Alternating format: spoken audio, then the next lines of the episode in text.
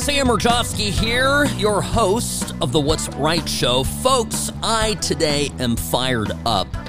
So just uh, bear with me here. I want you to know that there is a price to pay for being silent on some of this nonsense that has been allowed to become accepted fact in our national discourse.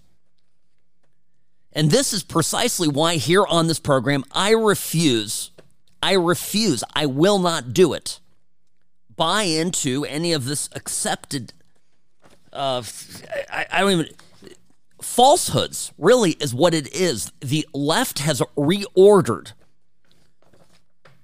our society from top to bottom. And, and here's, uh, here's the latest manifestation of it, all right? This is why I am beside myself. The, the, the news, of course, this morning that Joe Biggs, who was the one of the leaders of the Proud Boys, uh, was given 17 years in prison for his role on January 6th.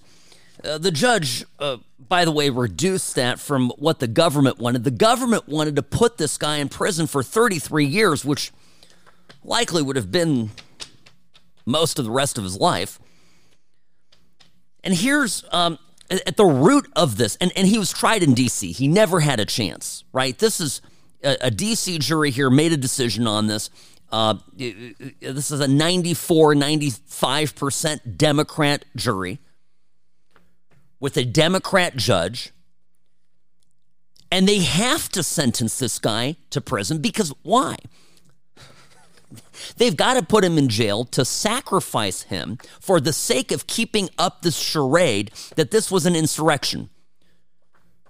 That this was a, well, as the judge said here, quote, the mob brought an entire branch of government to heel, disrupting the certification of the 2020 election for hours. 17 years for hours.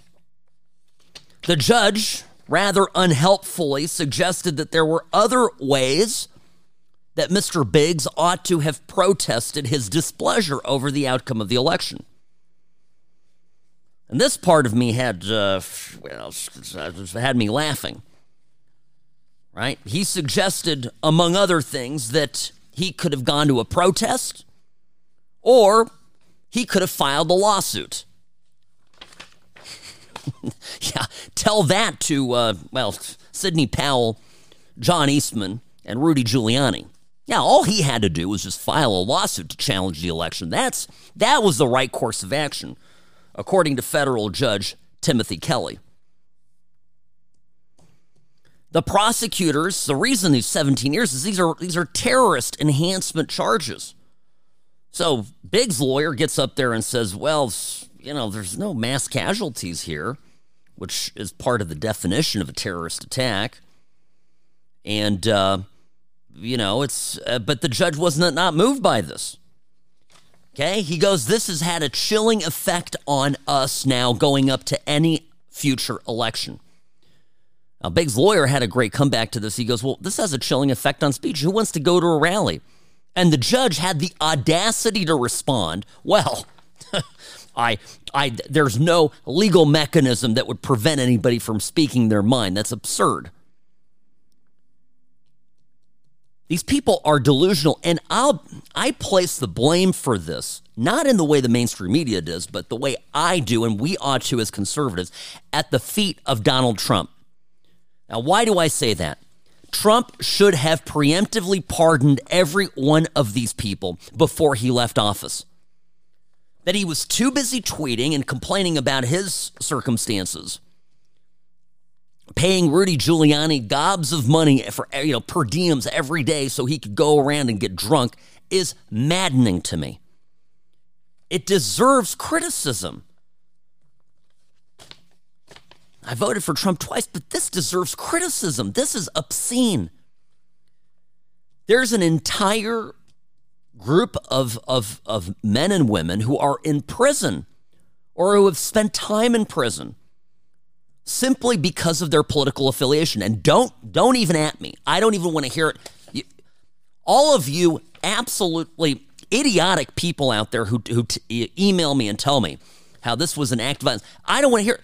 the summer of George, when we were all across this country, including here in Las Vegas, fearing for our businesses, our homes, our safety, as the BLM rioters were allowed to run amuck. And they, by the way, attacked police stations, they attacked federal courthouses, federal property. What do you think happened to those folks? Slaps on the risks is what they got. What about the crazy uh, pink pussy hat wearing protesters that tackled the Supreme Court, that attacked the front doors of the Supreme Court in their protests against Judge Kavanaugh being installed as a member of the Supreme Court. What do you think happened to them? They were disrupting an official proceeding, no. They literally tried to get in the way of a Supreme Court justice being lawfully installed into his position. But because they belong to the Democratic power class, they're protected by this deep state and they get a pass. This ought to infuriate every justice loving, fair minded person. That it doesn't, and that the media continues to breathlessly report on this because it, well, and, and validate this enormous miscarriage of justice blows my mind. You know me. I am a law and order person. I believe in in, in crime. If there's going to be crime, then punishment. It's a simple if then statement. I do not excuse anyone who participated on January 6th who destroyed property, who hurt people, let alone law enforcement officers. But I have a real problem going after someone who themselves didn't throw any punches, who organized a protest that we still don't fully understand why it all went out of hand and got out of hand the way it did. There are legitimate questions here. And that evidence, by the way, this judge did not let into the courthouse. They didn't let that. And, and, not that the jury would even give a rip, because all the people on the jury, I can promise you this, just statistically speaking, are invested in this great lie about January 6th being true. And so, sacrificed for this lie are people like Joe Biggs. I don't know the guy. Does he I, does he deserve does he deserve some jail time? I don't not 17 years. And as I understand it, Robbie, has he been one of the people that's been held basically in solitary confinement up and through up and through trial? I think so. I think he's been in custody. I, I, I don't think that he's you know, he, he's been in custody this entire time two and a half years. It is absolutely astounding. So now I, I raise this situation. I give this to you because uh, I I'm looking at this political field of candidates that we have. Well, certainly on the Republican side, the, the Democrats are not. well, they got Joe. Uh, and we know some others may be waiting in the wings. Uh, so, but on the Republican side, I'm looking at these candidates. I'm going, who is going to clean this up? Because we need, we need not just a slight course adjustment.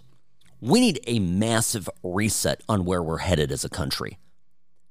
Imagine for a minute, those of you uncomfortable with what I am saying, imagine for a minute if every BLM protester was put in solitary confinement for two and a half years, put on trial, and then sentenced to 17 years because they organized riots that killed people in some cases, certainly destroyed businesses, public property, federal property, livelihoods impacted, billions of dollars in losses.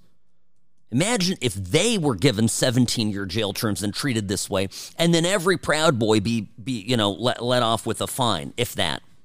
Catch and release. How do you think the media would react to that? How do you think every one of these liberals who who drones on endlessly about this insurrection and how this was an affront to democracy and how I mean this, these are they, they would be they would be apoplectic. They would be shouting about this at the top of their lungs. It would be that it would it would just I know that. They aimed to intimidate, the judge said. No, this is not the judge. This is the ADA or the uh, the U.S. attorney. They aimed to intimidate and terrify elected officials, law enforcement, and the rest of the country that they didn't agree with, and make them heel. He said it's no different than the bombing of a building. Well, I'm sorry. It's not. And this stretch, by the way, is hugely appealable. I, do I think this guy has an appeal? Absolutely. But it doesn't change the fact that we have a federal courtroom today in America where a political prisoner was sentenced to 17 years in prison. I don't know how we're any different from Putin's Russia. I am beside myself in, in, in, in, in righteous anger over this. So when we come back, let me explain to you. I'll, I'll tell you, th- th- this is this has to be cleaned up. And and yes, Trump is. You know, Trump could have pardoned this guy, knowing what was going to happen. He he knew. He Trump knew where this was all headed. He'd gotten taste after taste after taste of what these sick leftists do, and and I think you know I, I, I the next Republican president that we elect must pardon each and every one of these individuals. Th- those that were nonviolent need to be pardoned. And certainly those that have served some time in prison for a violent offense. Uh, look, um, it, it's time to it's time to let this let this let this be done. Unbelievable. Sam Mirejovsky, News Talk 840 KXNT. You're listening to the What's Right Show brought to you by Sam and Ash Injury Law. If you've been in an accident, there's no reason to call a sleazy lawyer. It's not just about the settlement check, it's about representing your interests and your values. So call Sam and Ash at 702 820 1234 or visit samandashlaw.com.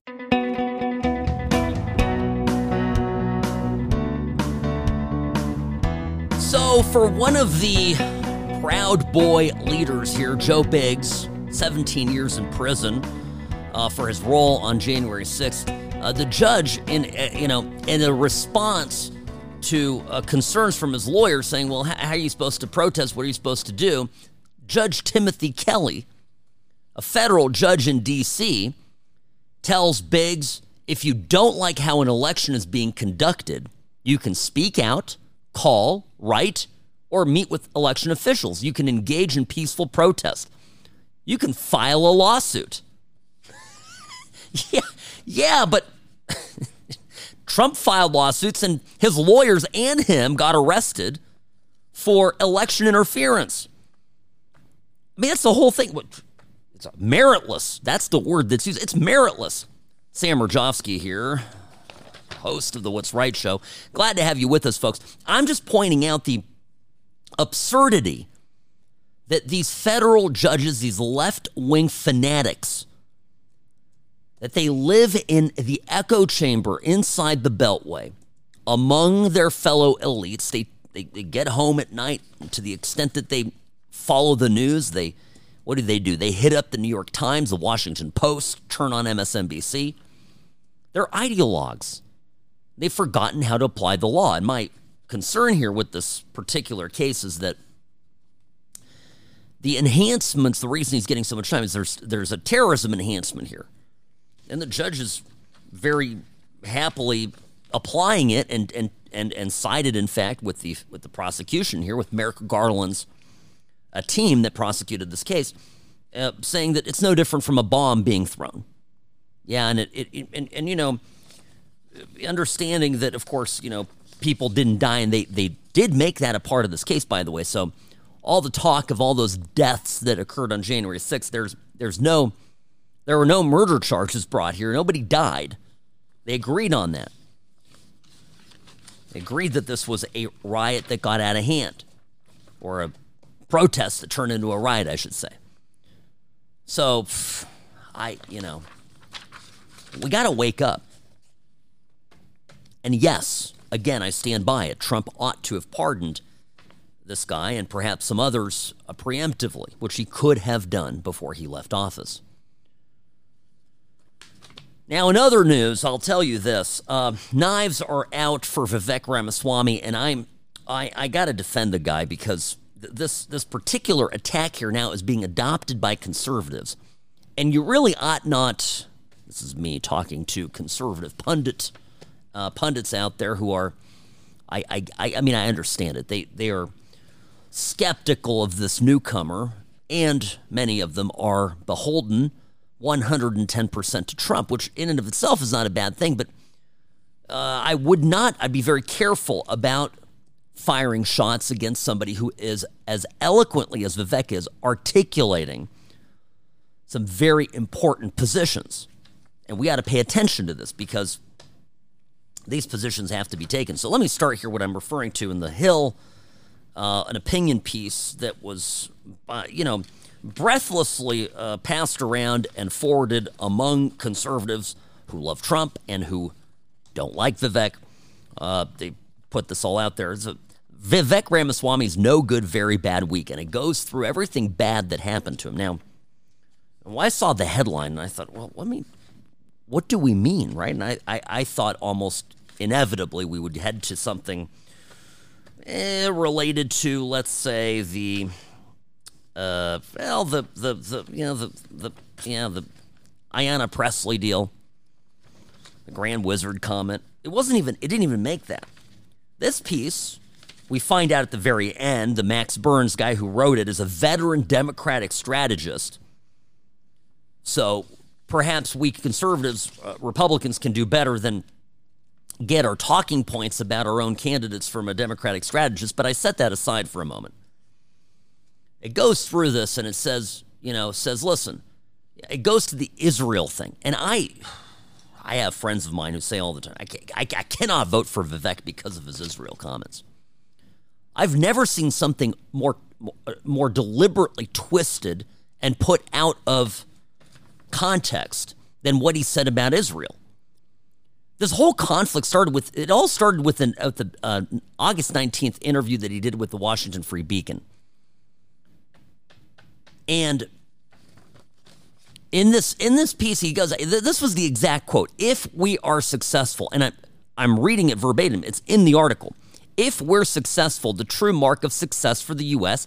and for Israel will be to get to a time in 2028 where Israel is so strongly standing on its own two feet, integrated into the economic and security infrastructure of the rest of the Middle East, that it will not require and be dependent on the same level of historical aid or commitment from the U.S. It doesn't even say we're cutting all aid, just same level of historic aid or commitment. That's what it was. And he goes, Why is that important? It goes on to explain, you know, look, we, you know, the Palestine question, all that. it, it, that's the quote. So, Mr. Democratic strategist here writing for The Hill, and again, this is relevant because a number of conservatives have passed this around as gospel and using it to attack Ramaswamy, which is just uh, boils my blood. It's the first thing that he mentions. He had a bad week because he, what was supposed to have been a softball interview on Sean Hannity, turned contentious. And it turned contentious over this, over Israel. This is just so you know what the writer of this piece is referring to. You know, you said aid to Israel, our number one ally, only democracy in the region, should end in 2028, uh, and that they should be integrated That's with false. their neighbors. I have an exact quote. You want me to read it? That's actually. Yeah, you, I can tell you the exact quote. What I said is it would be a mark of success if we ever got to a point in our relationship with Israel, if Israel never needed the United States' aid. And Sean, you know how politics is played. A lot of the other professional politicians who have been threatened by my rise have used that statement to say that I would cut off aid to Israel. That's not correct. I just read you the quote. I mean, I, I wouldn't defend him if I if I didn't have a basis to you know to to, to do that. But I'm, I'm telling you, the quote is a quote. It's it's on the record. Oh, got to get to this when we come back. Sam Mirejovsky, News Talk 840 KXNT. Wild stuff. fired up today. Don't go anywhere. I'll be back in a moment. Personal injury law is constantly changing. Uber and Lyft accidents aren't like other cases, but most law firms haven't kept up. Don't trust a new case to a lawyer who's stuck in the past. Call Sam and Ash, 702 820 1234, or visit samandashlaw.com.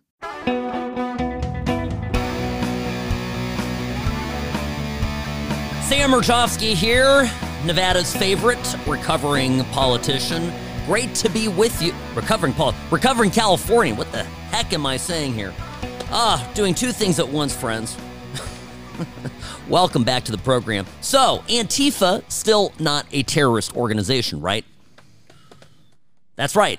Meanwhile, of course, the news today that Joe Biggs, former Proud, Boy, Proud Boys leader, has been given 17 years in prison over his role on January 6th. By the way, the, you, you, look at all the cams, and I, I've I've done all. I have spent more time on this than I care to mention. And people that there's nothing in this trial was ever introduced in evidence to show that he was violent.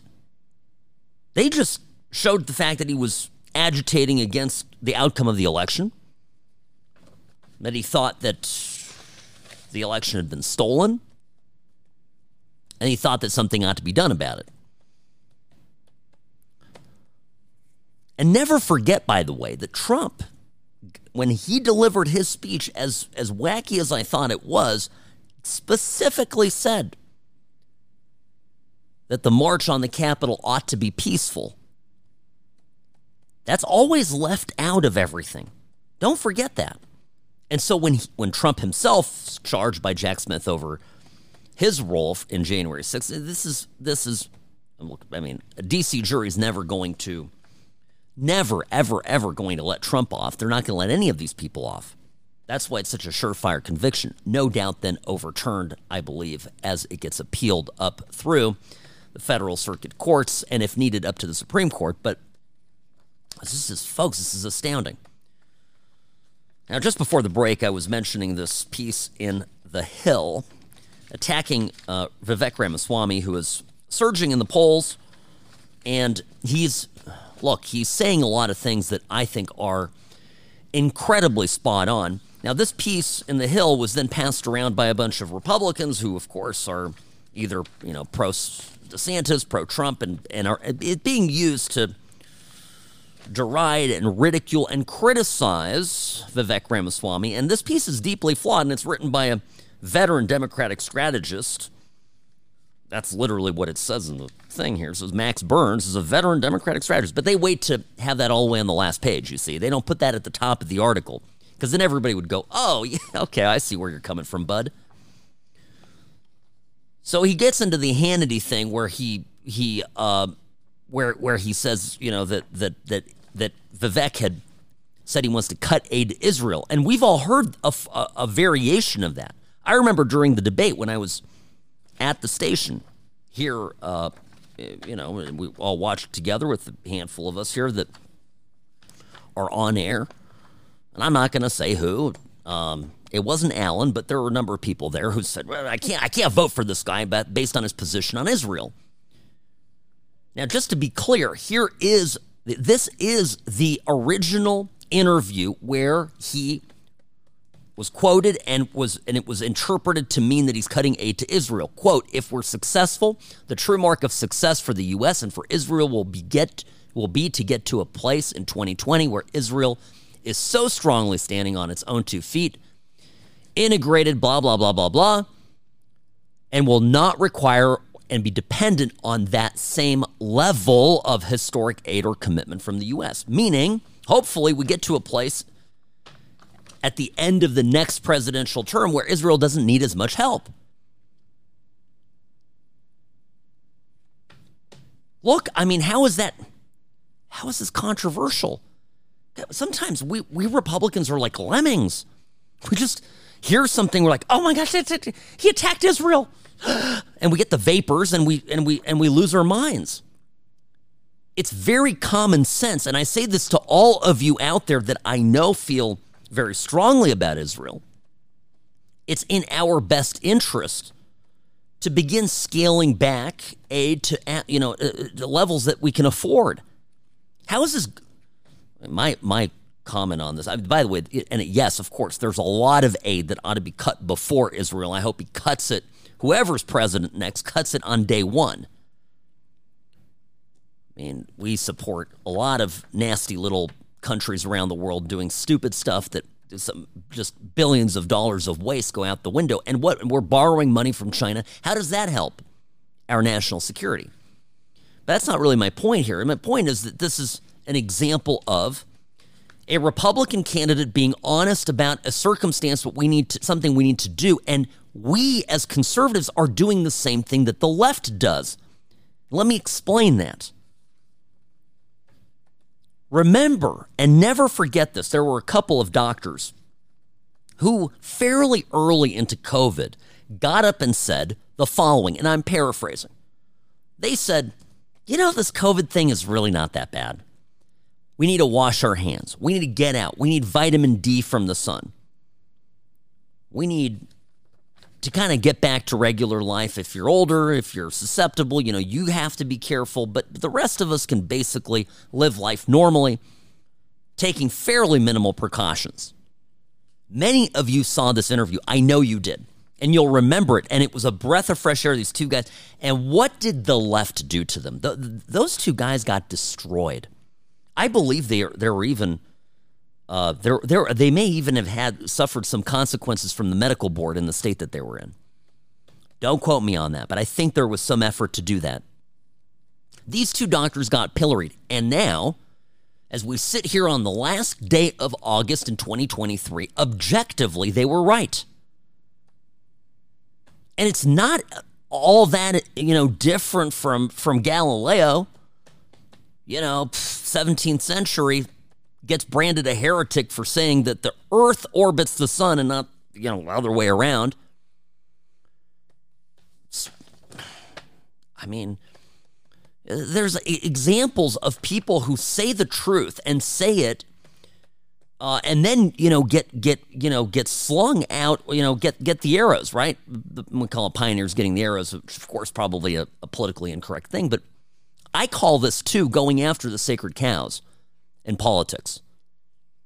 And one of the sacred cows in the in the Republican Party is that we, we absolutely have to support Israel. And don't get me wrong, yes, they're our best ally in the Middle East. But saying getting them off of our full, you know, 100% level support eventually is is not heretical. We need to think a little bit more independently as conservatives. I think, I believe. So, you know, the, the, the, look. So the knives are out for Vivek, and because you know this is a, a, consequence of him being successful and saying some of the right things. Well, and I, will tell you, I'll tell you why. Uh, and I, haven't fish, finished listening to it today. It was a very busy morning, but I just uh, started on my way into the office listening to a sit down between Vivek and conversation between Vivek Ramaswamy and Jordan Peterson, whom you know is the Canadian psychologist uh, who is uh, an, an, absolutely brilliant, probably one of one of the great living intellectuals of our time, and certainly somebody who, on, on, on an ideas level, is hugely influential in in a in modern conservatism. And Jordan Peterson and, and, and, he are talking about the nature of campaigning. And this is a conversation with Vivek Ramaswamy. And I thought I would share this with you here. I don't have the clips from it. I haven't processed the whole thing yet, so forgive me. But but one thing that really stood out is, you know, I keep telling you that this is an ideas election. And and Vivek is telling Peterson, he goes, listen, I, I mean, I I was counseled by everybody to dumb it down. Everybody, the entire political class told me all the all the consultants, all the all the election experts came out and said you got to dumb it down. And he he said I tried doing it, it wasn't me. I've gone back to explaining things. And whether this is what I ask of you, whether you are going to vote for Trump or you're going to vote for DeSantis, I, I fine. But you've got to listen to what Vivek Ramaswamy is saying. You have to listen to it because he is the one right now most articulately explaining things that no one, by the way, not not politicians, elected officials, not the media, not, you know, not anybody is getting into the level of detail and is being as explicit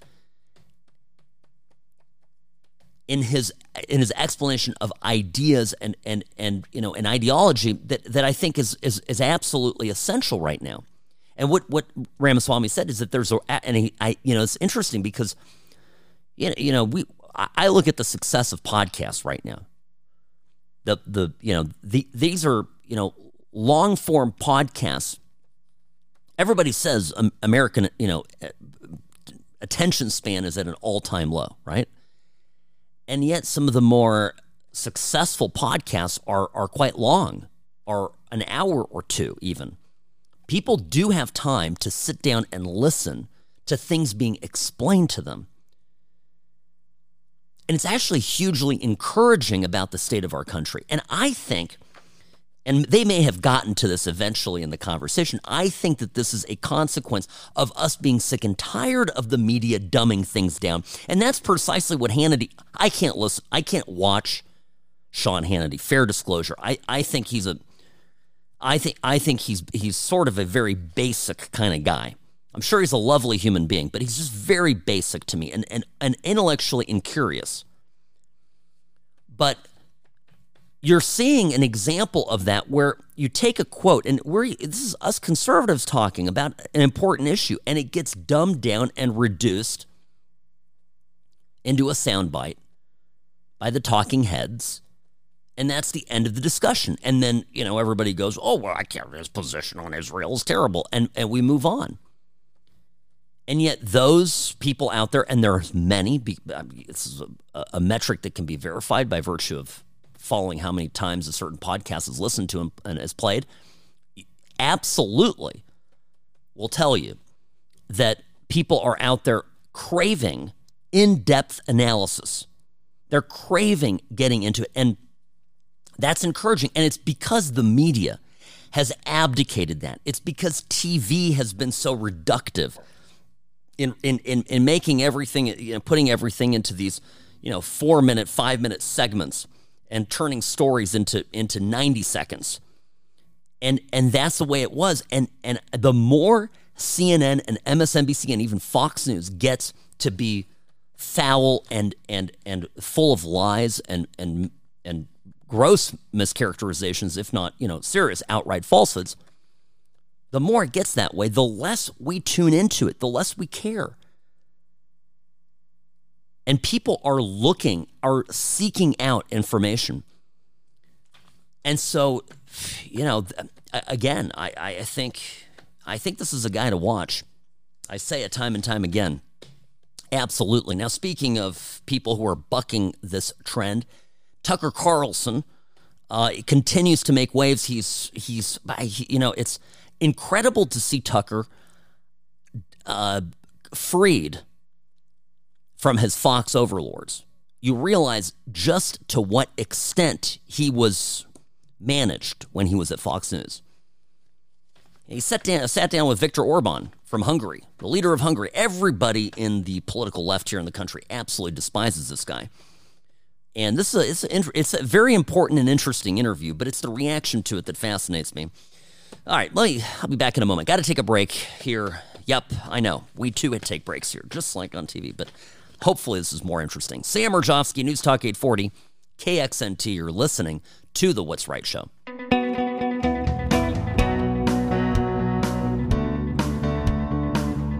Welcome back. Sam Mirejovsky here, Nevada's favorite recovering Californian. Great to be with you. The What's Right show is on. Now, before we get to uh, Tucker's interview with um, the leader of Hungary, this is a guy who is unabashedly culturally conservative. And of course, because of that cultural conservatism and perhaps resistance to having outsiders in his country, particularly mass migration from parts of the world that do not or does not share Hungary's values, he has become bit of a persona non grata in the American left. And so as Tucker sat down with an interview. I think there's a there's an interesting side story to all this, uh, tying into the media here in this country. But I'll get to that in a moment. I, I do want to mention one other thing from the story. Uh, the other hit on Ramaswamy, by the way, is his appearance on Meet the Press, where he he I, I guess he he made some proposals about what he would do if he had been uh, if he had been vice president instead of Mike Pence in in January of of of 2021. And th- this has gotten some pushback too as being kind of nonsensical, but I, let me just just hear me out on this. Uh, here's what he said to Chuck Todd on Sunday. I would have done it very differently. I think that there was a historic opportunity that he missed to reunite this country in that window. Here's what I would have said. We need single day voting on election day. We need paper ballots and we need government issued ID matching the voter file. And if we achieve that, then we have achieved victory, and we should not have any further complaint about election integrity. So what would, so what I would, would have you have done through the Senate. So what would you have done as, with Mike Pence? You would have so not certified the election. So in in my capacity as president of the Senate, I would have led through that level of reform.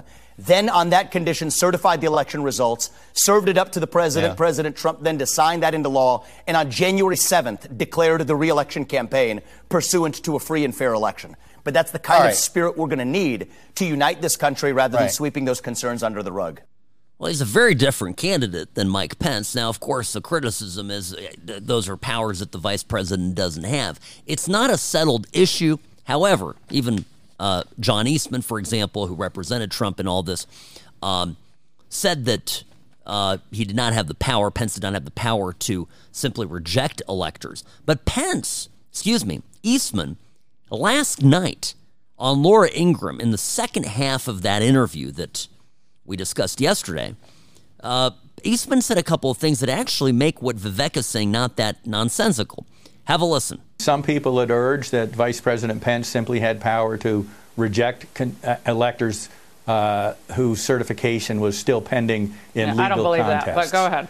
I don't believe that. I, I, I don't That's either. one thing and I don't agree with. And I, and I explicitly told Vice President Pence in the Oval Office on January 4th that even though it was an open issue under the circumstances we had, I thought it was the weaker argument, and it would be foolish to exercise such power even if he had it.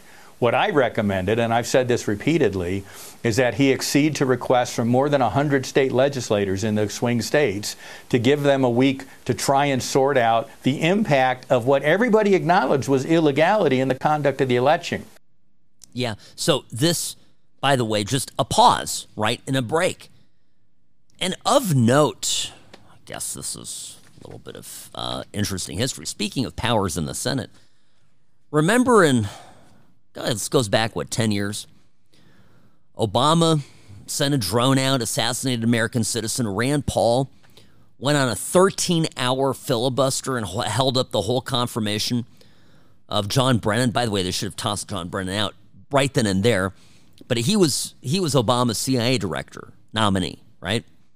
And Rand Paul held the filibuster demanding an answer. So he held up he held up the whole proceeding demanding an answer from the administration right? Can we use drones to kill Americans on American soil? That was the fact pattern. And uh, so ultimately, what it ended with is AG Eric Holder, who was the attorney general in uh, Obama's administration, sent a letter saying essentially that the president has not would not use drone strikes American citizens on American soil. Got a concession out of it. So could Vivek could somebody with a little more spine than Pence have extracted some concessions by holding up the process, as described by Eastman? Maybe. In either event, it's just deeply incurious to dismiss all of this out of hand. There's an open question here. And it's an open question that has been repeatedly exploited by Democrats in elections past when the election doesn't go, you know, their way they've made these same arguments, which is, I think, the bigger point and why I'm so upset that both Republicans, you know, certainly, um, I, am I'm expecting the Democrats, but Republicans fighting this uh, and and and taking you know taking the talking points that meet the meet the press is is putting out there just because you know they have another candidate they prefer. These are ideas that we ought to be talking about. And election cleaning up our elections on a national level is of existential consequence to the survival of this republic. Mark my words. All right, friends, lots to go over when we come back. Second hour of the What's Right show up next. This hour brought to you by Sam and Ash Injury Law. If you're hurt in an accident, the only law firm to trust is Sam and Ash. 702 820 1234 because you deserve what's right. If you've been in an accident, there's no reason to call a sleazy lawyer. It's not just about the settlement check, it's about representing your interests and your values. So call Sam and Ash at 702 820 1234 or visit samandashlaw.com.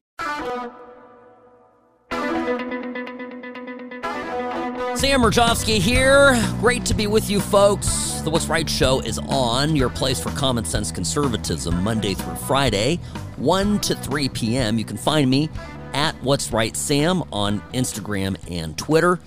Also, the What's Right show is on the Odyssey app and wherever you get your podcasts.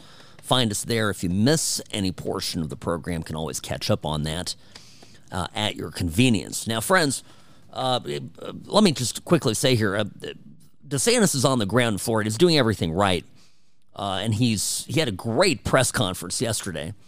Uh, well, and and and just I want to contrast this with the weak, mealy mouth response from the governor in Hawaii when these fires, these horrible Maui fires, uh, hit Lahaina and are still continuing as we speak.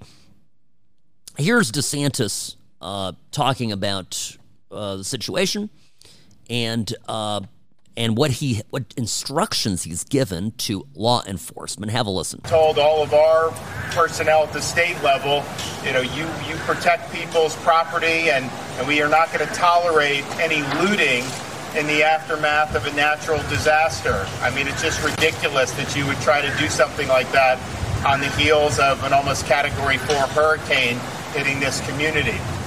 It's it is atrocious. It always happens, right?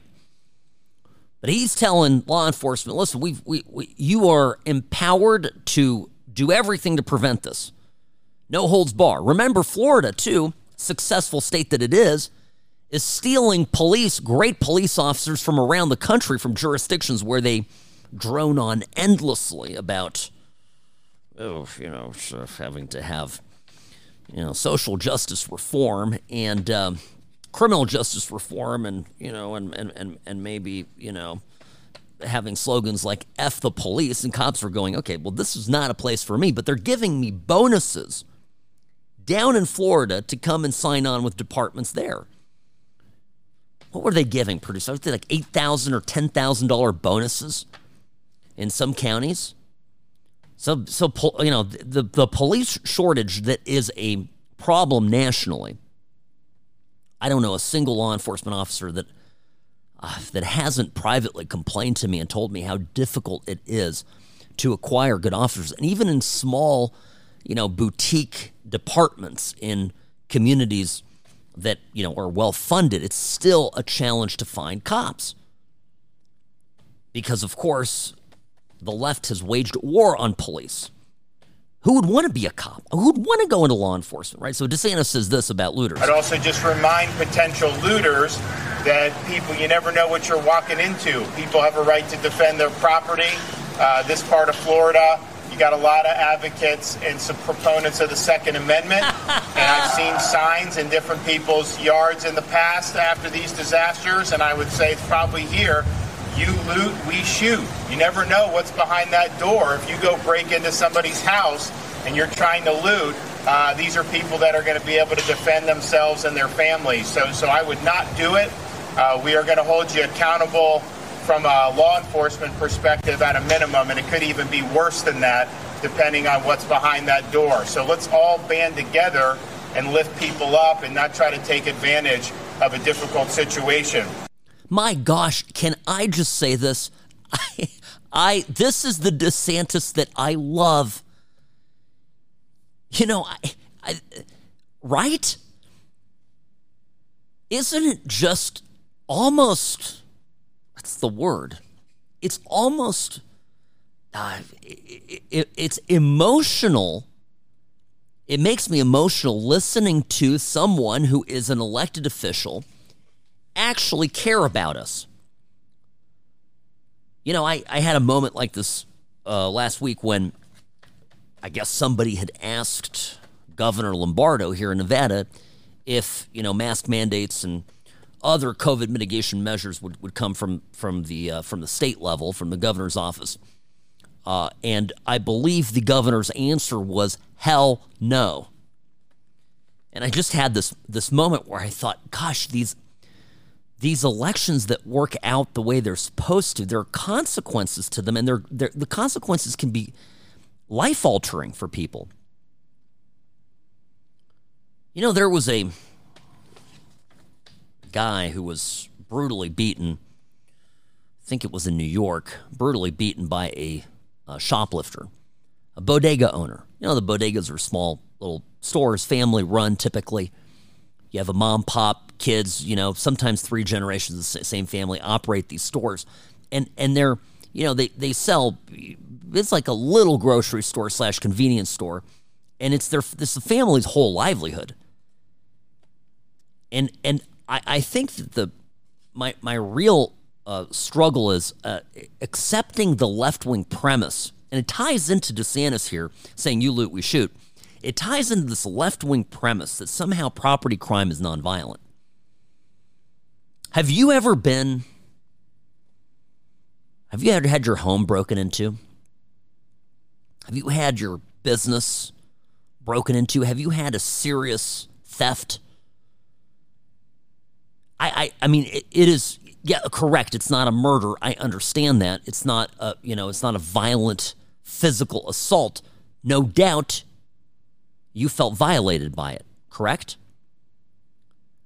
How do you how do you react to left wing politicians telling you that the guy that stole from you, it's not violent. It's just, you know, we're going to give him a ticket and we're going to rehabilitate him. Because I, I, I think a lot, you know, a lot of us common sense people out there interpret that the correct way, which is, well, the the the immediate consequence of that will be and the encouragement to do it again and again because there's no consequences. There's no accountability. So, this idea that DeSantis, as the governor of a very populous state, as somebody who has a national profile, is getting up there and saying, hey, I'm just putting all you potential looters out there on notice.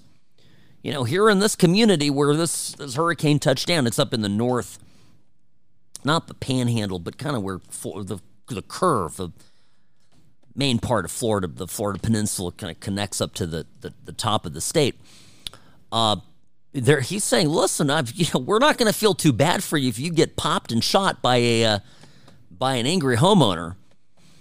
And reading between the lines, it sort of sounds like you know the the, the police here and the authorities are going to conduct an, a very short shrift investigation into into these instances or the incidents. Excuse me. Um, and I think it's a great message can you imagine how quickly crime in California would, would go down if suddenly, if suddenly, uh, Governor Newsom, and this would never happen, Governor Newsom gets up there and says, you know what? We, we still have a Second Amendment here, even in, even in California. There are a lot of people in the state who are armed to their teeth in their homes. And I would, all you bad guys out there, you know, yeah, the DA might let you off with a slap on the wrist, but the guys whose home you go into, he might shoot you right in the in between the eyes, and that'll be it. Deuces. I mean, it. I think it would have absolutely. There would be an effect. A, a, a, an the result would be people would think twice about it. Never forget. I, I I keep coming back to that horrible incident in Beverly Hills. Uh, Clarence Avant's wife, uh, Jacqueline Avant, murdered in their in their in her home, home invasion robbery. You know, you know how much the guy thought he was going to get that day. 50 grand. That's what he was in it for. He was in it for 50K. And he had no problem taking a human life. And by the way, g- giggled about it in jail, was like, ha ha ha ha, when he's talking to his ladybird uh, during a jailhouse visit. So this is this is this is pennies, right? In the grand scheme of things, 50k is 50k, and no problem showing up with the assault weapon, right? Yeah, no doubt, no doubt, legally obtained. You're not allowed to have assault weapons in California, right? He had one. How's that not front page news? Side note, right? So he shows up and uh, and pops her, kills her, and um, and these are people, by the way, this family supported the woke DA down there, George Gascon, uh, gave money to his election efforts. Uh, the son-in-law of this this gal runs Netflix. He's the CEO of Netflix. Very big time uh, left-wing Democrat donors. And I'm, I'm not going to sit here and say, you know, this is these are the consequences of your of your of your votes, but you know, it's out there. And so DeSantis saying, "Hey, you loot, we shoot," and it's fantastic. By the way, I do tell my friends in California, they, they you know, in, in most cities in California, most counties in California, if there's a home intruder in your house and they're not armed and you shoot and kill them, you're going to you're going to spend some time in jail. They're going to take you, they're going to arrest you. I don't get that impression here in Nevada, okay? That's why I tell my friends in, in California, I say, here, here, here in Nevada, we still have strong feelings about, well, security in our homes. If somebody breaks into my house and I'm home, they are not walking out. I'll make sure of it. 1000%. And I know, I know you all feel the same. Sam Mirejovsky, News Talk 840 KXNT. I'll tell you this Tucker thing when we come back. Don't want to miss this. Uh, you're listening to the What's Right show brought to you by Sam and Ash Injury Law. I'll be back in a moment.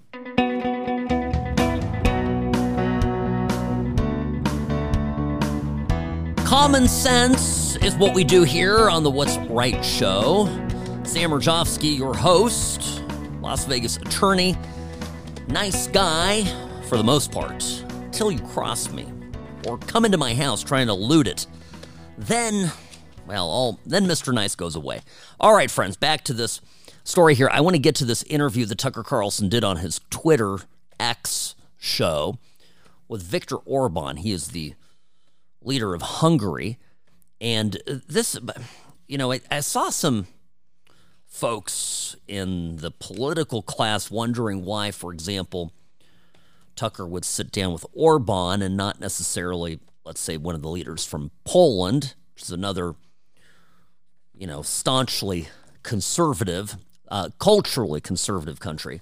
But I think I think one, first of all, Tucker has uh, similar views on the Russian Ukraine war that Orban does.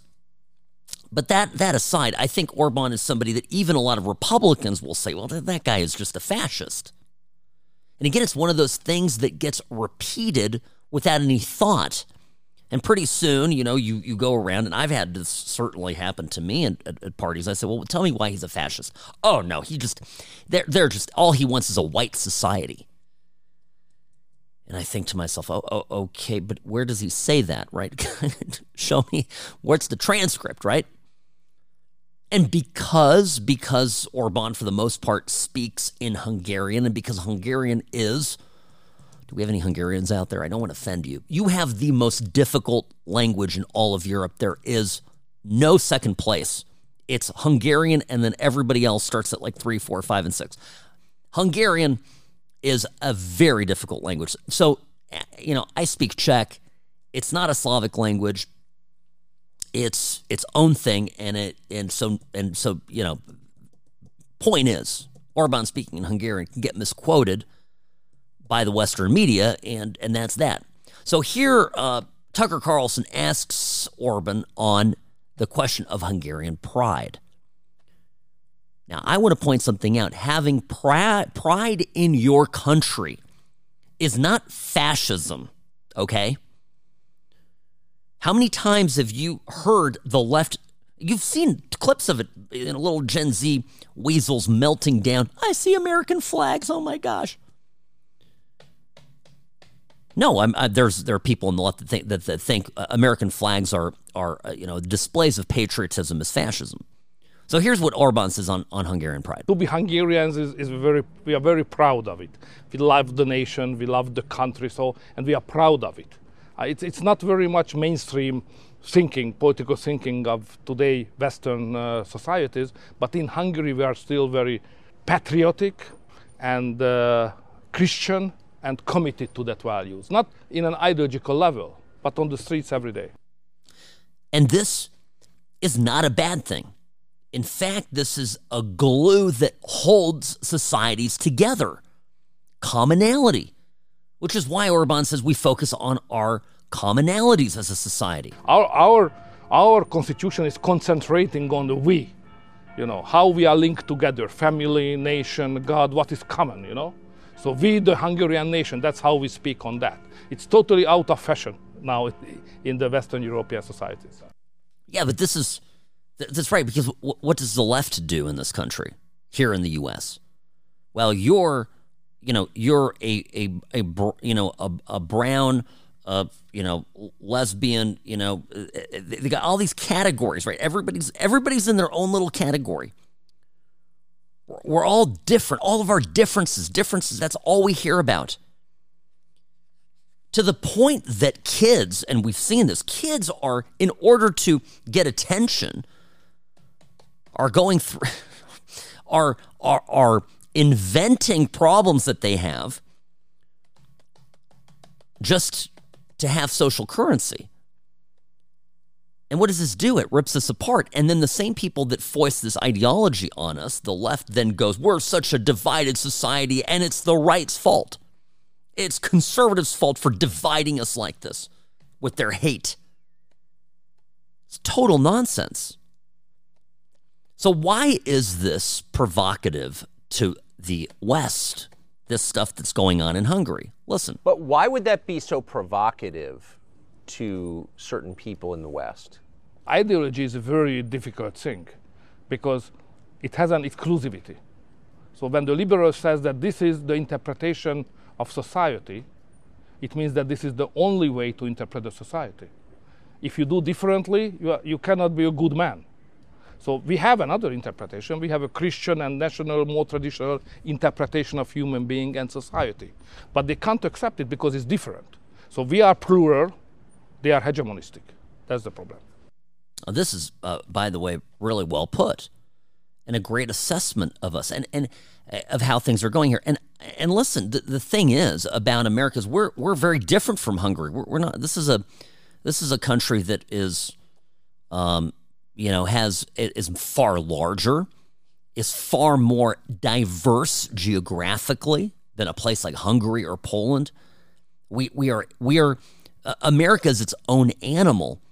However, precisely our patriotism is something that unites us. And it's endlessly frustrating to me to see our politicians, some of them, seek to destroy our love for this country and constantly bring America down in order to gain political power, but in so doing, tears apart at the very fabric that holds us all together. And it's intolerance.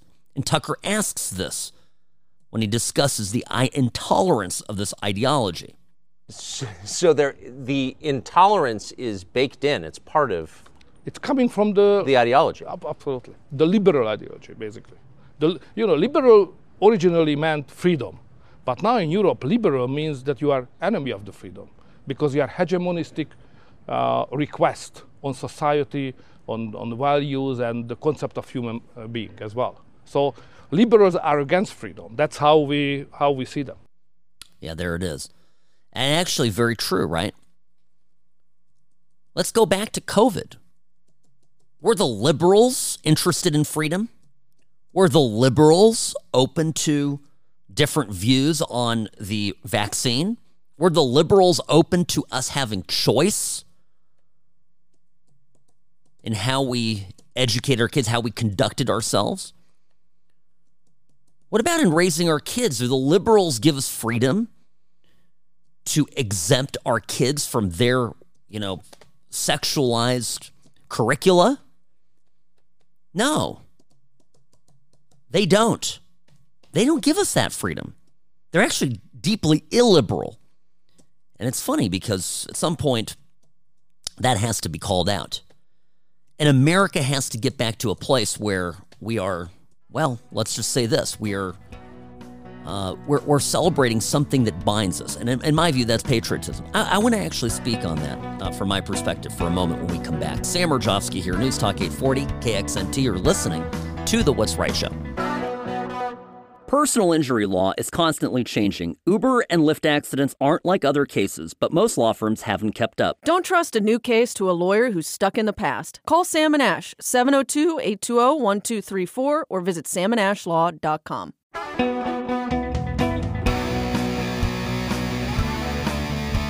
Welcome, friends. You're listening to the What's Right show brought to you by Sam and Ash Injury Law, the only law firm to trust in Nevada and California for your injury needs.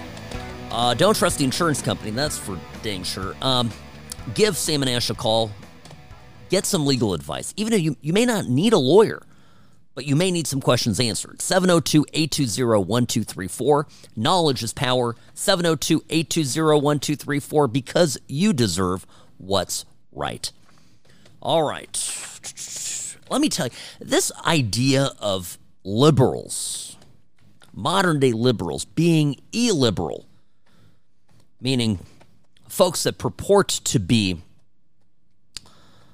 well, purports to be there for uh, for the advancement of liberty in their name, are actually very much into regulating every facet of our lives. Um, I, I describe myself, by the way, as Nevada's favorite recovering Californian, and and one of the principal reasons, if not the principal reason, why I moved from California to Nevada is I wanted more freedom, and it is a measurable fact that I there is more freedom on this side of the Nevada California border than there is, you know, just past Primm traveling from Vegas. There's a fact. Now, libs when you, talk to liberals, they, the it's funny how they've uh, producer Robbie and I were chatting here during the break. It's funny how the libs have uh, co-opted the pro-choice label. The only thing that liberals want is to terminate kids in the third trimester. I don't care what Jen Psaki says. That's what they want to do. That's their agenda. And that's the only thing that they want choice on. And everything else, they want to dictate to us what we can't have. It doesn't matter if it's guns or shower heads. They want every aspect of life controlled because they are intent on having political power and creating a utopia in you know as they define it in their heads. And I'll I'll tell you for me when when when people challenge my statement and, and they say, well, what's your what's your vision? How do you create the perfect society? And I, I the more the more freedom, the better. You, you you really restrict laws and reduce laws to the bare essential required for the protection of life and property you know, my right to, you know, to, to, to move my arms around basically end at where somebody else's nose begins, right? You've heard that expression or, or you know, variations thereof. I don't have a right to punch you in the face. There's very clear laws for why that's inappropriate, why that's an assault, harmful or offensive touching of another without privilege or consent. I mean, that's assault. But it's I mean, uh, unbelievable the extent to which there is an effort underway right now to regulate everything that we do. And what's good and what's right and what's necessary, those definitions evolve with the amount of information that we're given. And I keep coming back to COVID because number one, it's recent. And number two, the, the left, all the people that that that foisted it on us all the restrictions and all the rules and regulations they're all begging for amnesty. Meaning forgiveness. They want to move on. They want to move past it. They want us to forgive and forget. And i don't think we ought to. I think we ought to keep bringing it up because it's very instructive on how in a moment of time there is seeming consensus about what is the proper course of action. For example, consensus on mask wearing. Well, the consensus in the moment, let's say around January of 2021, turned out to be wrong. It turned out that many scientists who disagreed with it were silenced. I mentioned the two doctors earlier in the program who got together and put up a video talking about how we should be far more common sense about COVID. Wash your hands, vitamin D, get out in the sun, exercise, do all those things, eat well, and you'll be okay. Provided, you know, you're not missing uh, a lung or, you know, you're morbidly obese or you're, you're 85 years old. The, those groups obviously more susceptible. Common sense approach. But that, of course, got shouted down by the crazies. And so you've got to you've got to you got to step back and and and I you know I think everything in life can go back to elementary school. Hear me out on this, right? so many experiences that we have as kids growing up end up being, uh, well, end up end up being end up being. I don't know. There's certain there's certain circumstances, uh, experiences that you have growing up that that will stay with you forever, and you recognize the same pattern of behavior, even though people around you are growing up, becoming adults, and would presumably have more experience. What I mean, uh, and maturity. And what I mean by this is there's always that one kid in the class that wants to come up to you and tell you what the rules are. Sam, you're not supposed to run with scissors. well, maybe I'm just, I was the kid that was always getting told not to do things. Um, uh, you know, eh, Sam, you, you you're you're you're you're you're eating food in the back of the class. It's not lunchtime yet. Miss Smith, Miss Smith, Sam is Sam is doing this, right? You, you, you know what I'm talking about, right? The class narc. But what is that person, that person that does that, what kind of personality do they have? We saw it during COVID. So many of our friends, neighbors, suddenly deputized themselves as chief enforcement officers of the regime. Somehow they became emboldened by all this madness. But I think it drew upon something inside of them that thrives on being dictated to what to do and a prescription for how to live life, and then everything's going to work out. It is a, a, profound place of human weakness to want someone to give you a bunch of rules, to give you a bunch of uh, steps to take and then, you know, if you do all that, come out the other side successful, not dying of COVID, not, you know, I don't know, not not not harm, whatever it is. You, you, you, there's you're just following a formula, and that's not life. It's both not realistic, but it also is a very very poor basis on which to found a society. America is a country of mavericks. We're we're renegades. We bucked the British, kicked them out. We started over. We we decided to do great things and to experiment. We gave people freedom, and they, in turn, our forefathers here, even though my parents came here as immigrants, I, we all enjoyed the legacy of these great revolutionary heroes. And that is precisely why, okay, the left is so intent on knocking all of these people down. The left wants to destroy all these people. You saw it with the boy in Colorado with the Gadsden flag. You can't have the Gadsden racist, right? By the way, he's won that fight, is now a national celebrity. And the teachers all have egg on their face, but, but rightly so. Nonetheless, the sentiments are still there. The effort to dismiss the founders of this country as racist, white, patriarchal men and rewrite our national history for young people today to grow up loathing them is one of the most profoundly sad things that we do to ourselves as a country, and it will lead to the destruction of the republic. it's being led by people who either want to be dictated to or want to do dictating to others. I don't have either of those qualities. I want to do my own thing. And at the same time, I want other people, I want you to do what you want to do and live your life the way you want to live it. I'm building my dream home here in Vegas in a non HOA community. Why? If my neighbor wants to paint his house pink, well, God bless him, whatever. I'm gonna build a I'm gonna build a wall. I've got a big piece of property, got two acres, and you know, you you do what you want to do on your side of the wall. I'm going to do what I'm going to do over here, and we're all going to get along. I don't need to tell people what to do. I don't get off on it. Not in not in any way, shape, or form. What I expect from my government is to keep me safe, maintain law and order, and get the hell out of my way. That's America. And everything that is done beyond that Every desire to dictate every little thing is, of course, perpetrated by liberals, but very mis- big misnomer, right?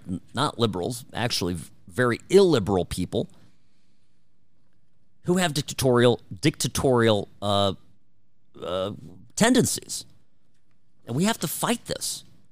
And that's why this fight for culture, and this is why DeSantis is spawn on about uh, getting into the curriculum at these high schools, at these elementary schools, middle schools in Florida. The curriculum poisons our youth.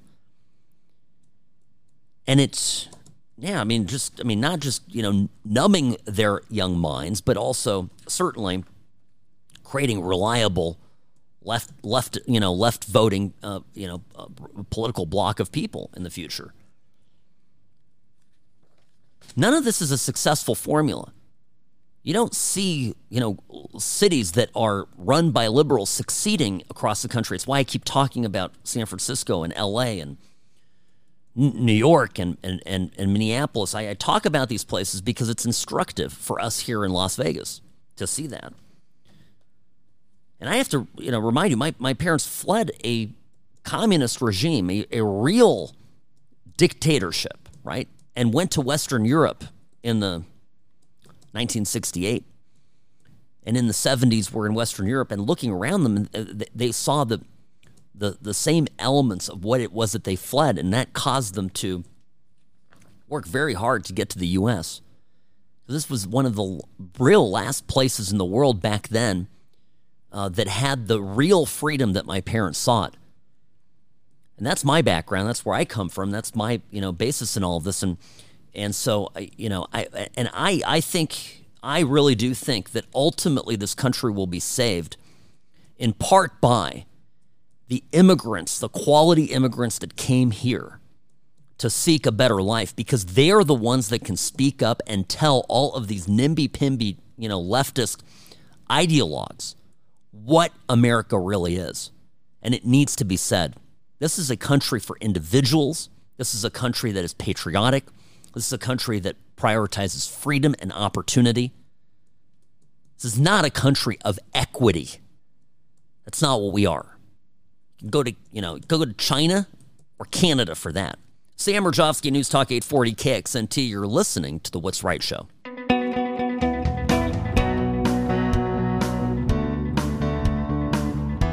Sam Mirejovsky here. You're listening to the What's Right Show.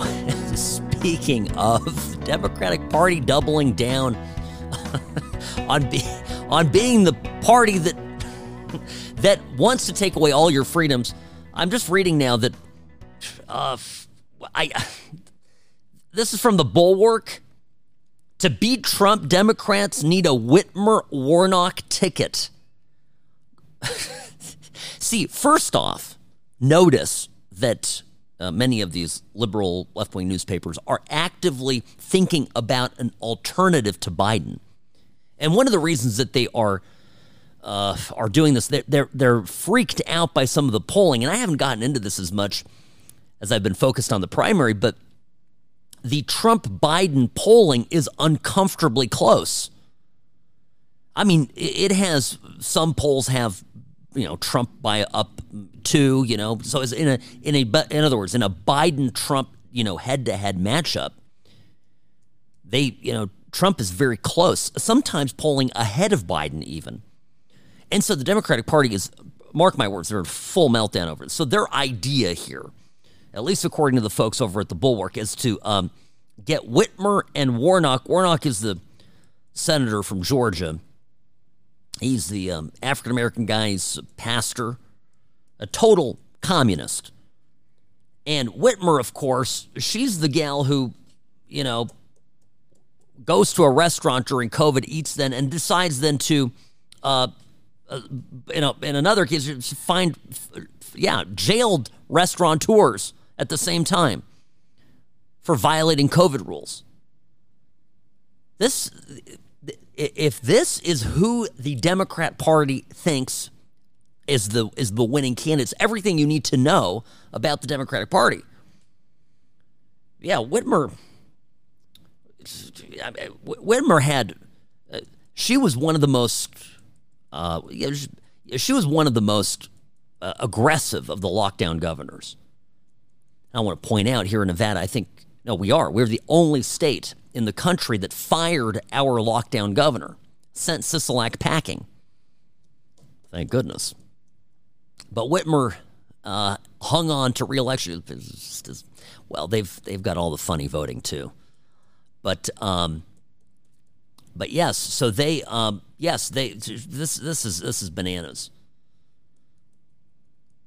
Back uh, in May of 2021, the New York Post ran a story Governor Whitmer should face penalties for COVID 19 hypocrisy a Michigan restaurant owner who was jailed and fined for violating COVID 19 restrictions, said that the governor, Gretchen Whitmer, should face similar consequences for disobeying her own health department guidance, too.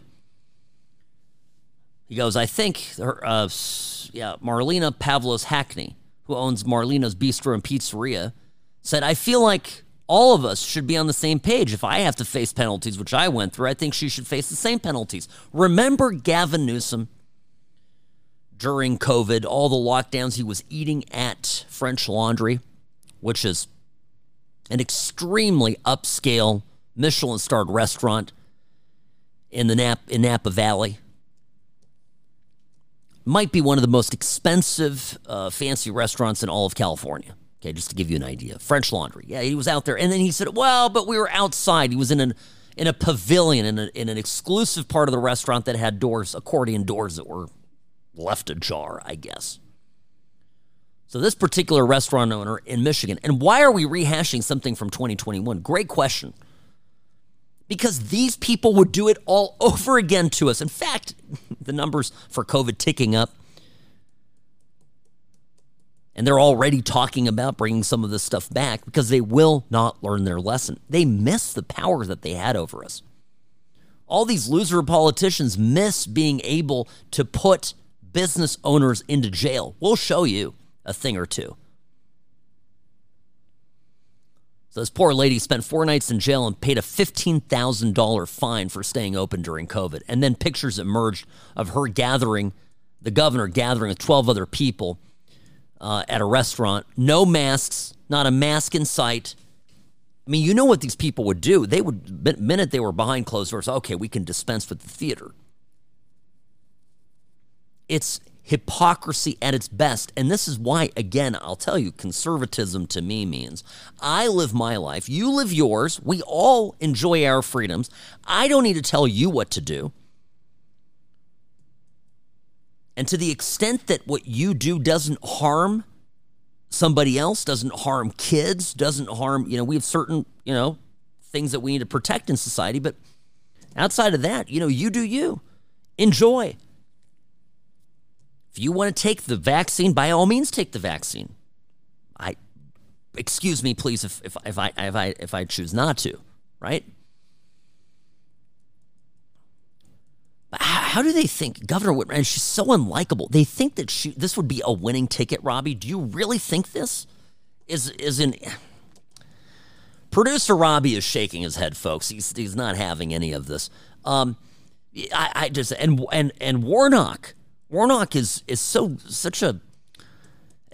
You know, I am convinced none of these people, none of these people would get have gotten elected and reelected certainly reelected under COVID if, if it hadn't been for all these mailed ballots. I'm telling you, I doubt the people in Michigan really want wanted this lady back. And it was the election was close. But that's why they did it. Remember, all of this, all of this COVID stuff, the, the, the quest for power was behind all of it. All right, folks, tomorrow, when we are back, I'm going to go through.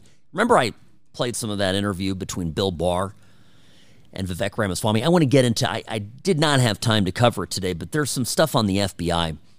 I'm telling you, one of the fundamental undertakings that the next Republican president will have to do is a, a, a top to bottom reform of federal law enforcement.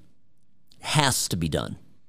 So some ideas came from that that I want to run by you, just giving you the information that you need. Well, we'll we'll f- have some other topics tomorrow too, no doubt. Got to run, folks. Time is up.